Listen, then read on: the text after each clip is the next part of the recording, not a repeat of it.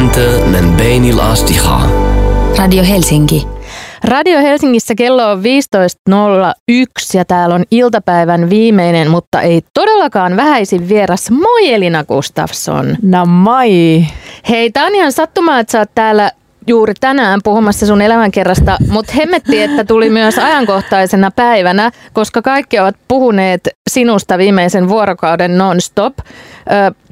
Ennen kuin mennään Rohkeudella Elina Gustafsson -kirjaan, niin saanko mä nyt kuitenkin kysyä, että mikä fiilis sulla on, kun on tapahtunut televisiossa eilen oikeusmurha? Joo, siis tuli kyllä, mä olin silleen, että ekaa kertaa mä jännitin, että alanko mä itkeä tässä haastattelussa. Yleensä mun ei tarvitse, koska mennä. No ei mun nyt ihan just nyt tuu kynät, mutta on ollut todella niin kuin, mä oon itkenyt 3 asti yöllä ja koko aamun niin kuin surkutellut vähän sitä.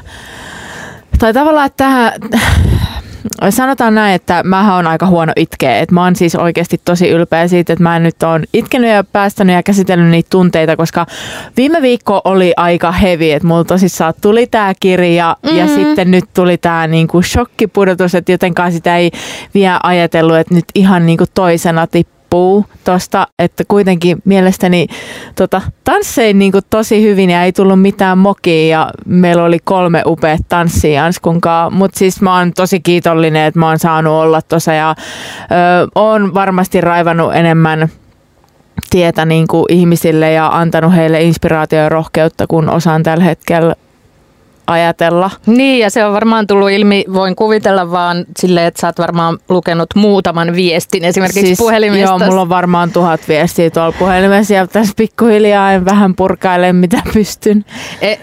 Mä koitan yhä kääntää meidät siihen kirjaan kohta, mutta mä sanon vaan tälleen nopeasti, että se oli yhteiskunnallisesti niin tärkeää kuitenkin, että sä olit siellä ja kaikkea. Tässä on niin tämmöinen vähän niin kuin poliittinen ulottuvuuskin. Joo, ja sen takia se niin kuin myös harmittaa niin paljon jotenkin, että mä olisin niin kuin halunnut, että oltaisiin näytty niin kuin pidempään siellä. Että niin kuin telkkarissa näkyy tuohon niin kuin prime time aikaan niin kuin ihmisyyden monimuotoisuutta. Tai siis sitä, että siellä on niin kuin yksi erilainen pari ja että se olisi sitten poikia ja sitten olisi niin kuin seuraavilla pareilla helpompaa ja vittu, kun harmittaa ihan sun puolesta ja koko ihmiskunnan puolesta.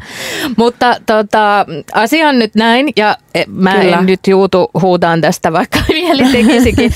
Koska toisaalta tämä johdattaa kyllä meidät ihan täydellisesti sun kirjan teemaasi, koska siis kirjan nimi on, elämänkerran nimi on Rohkeudella Elina Gustafsson. Kerro meille Elina, millainen rooli rohkeudella on ollut sun elämässä? Koska tämäkin tavallaan, no en tiedä vaatiko tämä TTK-asia sulta rohkeutta, mutta se oli niinku rohkea teko ainakin. Niin mihin kaikkeen se on linkittynyt sun elämässä? No mun täytyy sanoa siis, että mä en pidä itseäni kauhean rohkeana, koska mä oon vaan oma itseni ja mulla ei ole oikein niinku mitään muuta vaihtoehtoa ja mä en edes halua, koska mä haluan olla oma itseni. Mutta tietysti niin kuin just Anskukin sanoi ihanasti, että kun meiltä kysyttiin eilen, että mitä olette oppineet toisiltanne, niin sitten Ansku sanoi, että rohkeutta, että Elina on tosi rohkea ja mä oon niin kuin monella tasolla tai just silleen, että tunnepuolella ja sitten niin kuin tekemisen puolella. Mutta mä en tiedä, se on veressä ja sitä, että jotenkin mä oon aina ollut tosi rohkea ja se rohkeus on mulla ollut myös välillä vaan selviytymiskeino. Se on ollut mun ainoa vaihtoehto olla rohkea, että on nuorena ja lapsena niin kuin päässyt eteenpäin. Niin, mun pitikin tulla tuohon, että tavallaan jos edustaa yhtäkin edes vähemmistöä, niin silloinhan elämä on usein sellaista vähän niin kuin pakko olla rohkea, vaikka ei edes haluaisi tyyliin. Niin, että joskus se on tavallaan ollut myös silleen, ettei sitä oikeastaan edes kysytä, että haluatko sä erityisesti olla todella rohkea. Jep. Mutta mulla on niin monta eri ajatusta tulee tästä mieleen samaan aikaan, mutta miten erilaista sun elämäsi olisi ollut, jos sä et olisi ikään kuin valinnut sitä rohkeutta tai olisit valinnut semmoisen niin kuin pelon? Todennäköisesti hyvin, hyvin erilaista ja varmaan asuisin Porissa tällä hetkellä ja olisin varmaan hyvin tyytymätön elämään ja tyytyisin vaan siihen, mitä on ja ei varmaan menisi kauhean hyvin, niin se rohkeus on vienyt mua myös tosi paljon eteenpäin tai sitä, että mä en ole koskaan pelännyt vaikka jäädä yksin tai selviytyä yksin. Että sit mä oon vaan niin kuin enemmänkin ottanut sen silleen haasteena, että no niin, että no, Ja tavallaan se, että rohkeus kuunnella sydäntään, että sitähän mä oon tehnyt tosi paljon, että kun oon voinut huonosti, niin sit mä oon halunnut silleen niin kuin voida paremmin, niin sit mä oon tehnyt rohkeasti niitä askelia, mitä se on vaatinut, että mulla olisi parempi olo. Mm.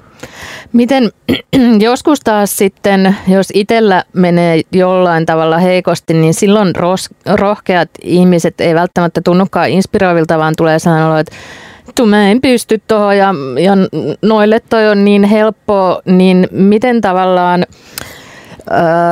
onko susta tärkeää kertoa myös, että ei kukaan ole kaikessa niin kuin rohkeita, että kaikilla on tietenkin pelkoja ja epäonnistumisia, niin mikä rooli sillä on, että näyttää myös sen haavoittuvamman puolensa? Siis sehän on rohkeinta. Niin. Siis sehän on rohkeinta, mitä sä voit tehdä, että näyttää sun herkkyyden ja haavoittuvuuden ja inhimillisyyden.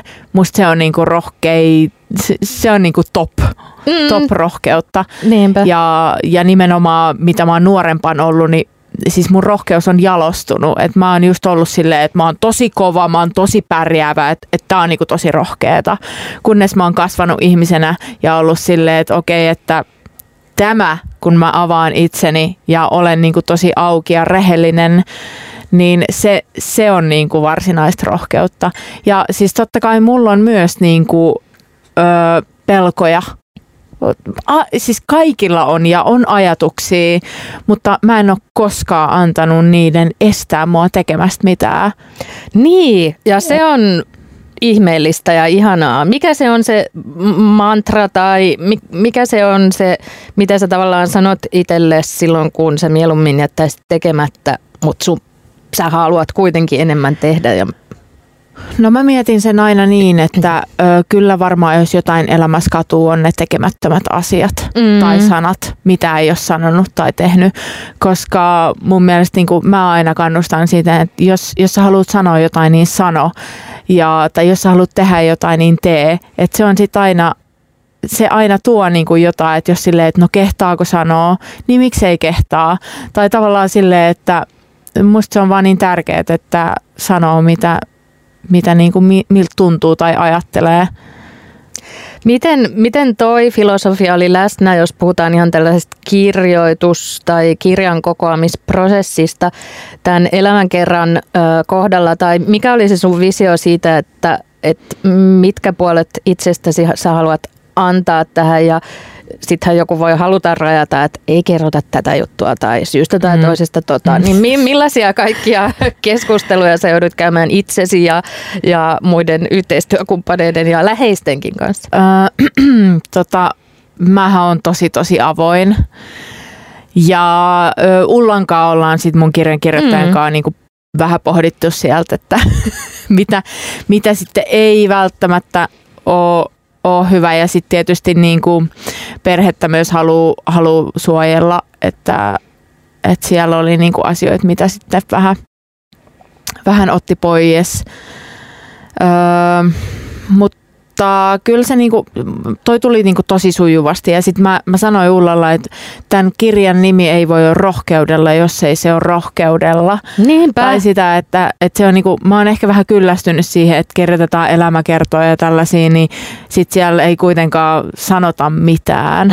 Niin mä oon silleen, että mä en halua olla sellainen. Että mä haluun, että siellä on rehellisesti se mun tarina. Ja totta kai sitten, kun mulla oli ne, että toi kirjahan on tehty niiden mun nauhoitusten pohjalta. Että mä oon mun urani viimeiset 2,5 vuotta puhunut nauhuriin. Siellä oli 70 tuntia matskua. Niin niitä sitten on niinku lähdetty purkaa. Ja kyllä mä oon ollut silleen, niinku, että sinne vaan. Mutta kyllä mä oon siis, mulla on ollut tosi kauhun hetki. Ja mä oon ollut silleen Ullalle, että soittanut 11:30 yölle. Tää on liian negatiivinen tää kirja, tätä ei voi tehdä. Ja tää on ihan kauhea tai kuka haluaa lukea tällaista et kyllä siinä on niinku tunteet mennyt ihan laidasta laataan ja mennään ollaan Ullankaan. Olen vienyt hänet syvään päätyyn, olen myös itseni vienyt sinne ja puhaltanut häneltä tai siis työntänyt ilmat pihalle ja että toi oli kyllä upea matka oli kyllä Ullankaan. Mitä hän tavallaan toi siihen tai mitä sä toivoit häneltä tai mistä sä oot nyt jälkikäteen kiitollinen, että silloin kun sä soitat silloin keskiyöllä silleen, ei mä haluan perua koko jutun, niin tavallaanhan sen kirjailijan pitää osata silleen myös suojella sua, että jos sä niin kuin tavallaan oot vähän ylittämässä omia rajojasi, niin, mutta sitten taas toisaalta kannustaa ja tukea siinä. Mutta hän on varmaan osannut tehdä tavallaan kaikkea. Hän on tosi hyvin osannut tehdä kaikkea ja tosissaan se pääsi niinku tosi mun mieleen ja näki mun sielun maiseman ja se pystyi niinku samaistumaan muhun tosi hyvin, että se Ulla tuntee kyllä niin kuin mut parhaiten tällä hetkellä melkein mitä kukaan. No ehkä joku mun terapeutti on toinen, mutta joo.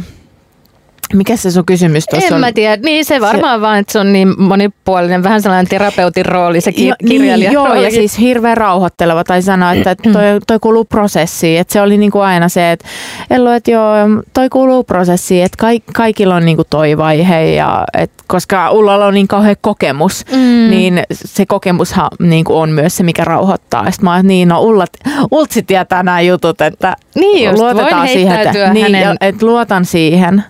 Sä oot ehtinyt saada varmaan jo valtavasti palautetta, vaikka sitä varmaan, niin kuin, sitähän se on kirjassa niin jännä, että sitä voi tulla vielä niin kuin vuosia tai vuosikymmeniä, kun ihmiset tarttuu niin eri aikaan siihen. Mutta mitkä niin kuin pointit tai teemat tai kokemukset sun elämäntarinassa tai sun haasteet, joista sä avaudut silleen hyvin avoimesti, mikä on aivan mahtavaa, mitkä on noussut ihmisille semmoisiksi, että he laittaa sulle palautetta, että olipa lohdullista lukea, että sinäkin. Vitsi, kun siellä on niin monta. Niin. Tai kun siellä on niin kuin tosi monta, että toi kirjahan on kaikille. Se on opettajille, valmentajille, äideille, lapsille, vanhoille, nuorille. Niin kuin, mun mielestä siellä on niin monta tarttumapintaa tai samaistumispintaa ja niin paljon eri asioita. Mutta on tullut tosi paljon äideiltä viestiä, että sitä, että jos on vähän semmoinen nuori, ketä on vaikka tarkkailuluokalla tai ei ihan kiinnosta koulut ja näin, niin ne on saanut tosi paljon lohtua siitä, että mut silti susta voi tulla mitä vaan, niin kuin tavallaan tuon mun tarinan kautta, koska siis mä oon ollut ihan kauhu niin silloin niin kuin lapsena ja teinivuosina, mutta niin kuin look at me now, niin sitä, että se on antanut tosi paljon lohtua.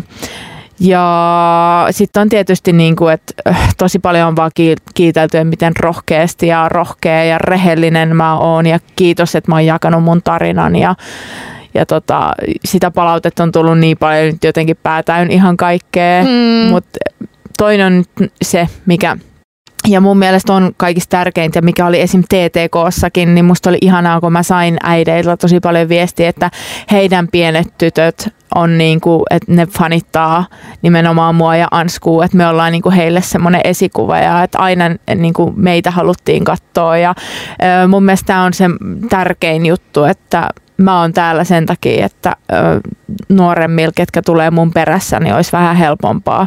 Että ei ne heitterit, kun ne on tuolla, niinku, ketkä huutelee kaikennäköisiä kauheuksia, niin mulle, mutta no joo, niinku, mä pidän niitä vähän menetettyyn tapauksiin, että en mä elä heitä varten. Ei meidän tarvitse, että heitä ajatella. Ei, niin että se on enemmän noin nuoriso, ketä kiinnostaa ja ketä varten mä tässä niinku, seison ja teen duunia heidän eteensä. Apo, nyt sä alat itkettää mua. Tämähän on välittömästi lopetettava tämä haastattelu, mutta näin se juuri on ja kiitos siitä ja kiitos, kun sä oot kertonut sun tarinan. Haluatko sä yhtään paljastaa meille sun elämän seuraavista luvuista mitään vai jäädäänkö me vaan odottaa ja miettimään? Jäädään odottamaan ja sä voit itsekin jäädä odottamaan. Sä ansaitset tauon. Pikku breikin nyt tässä. Hei, ota se ja lähde nyt välittömästi johonkin hemottelemaan itseäsi millä ikinä tavalla haluat. Lämmin kiitos sun vierailusta ja sun ihanasta esimerkistä ja esikuvan roolista sekä TTK:ssa että elämässä että tästä teoksesta. Tässä on aika pitkä lista. Joo, kiitos paljon. Kiitos, että sain tulla tänne. Olet ystävien seurassa. Radio Helsinki.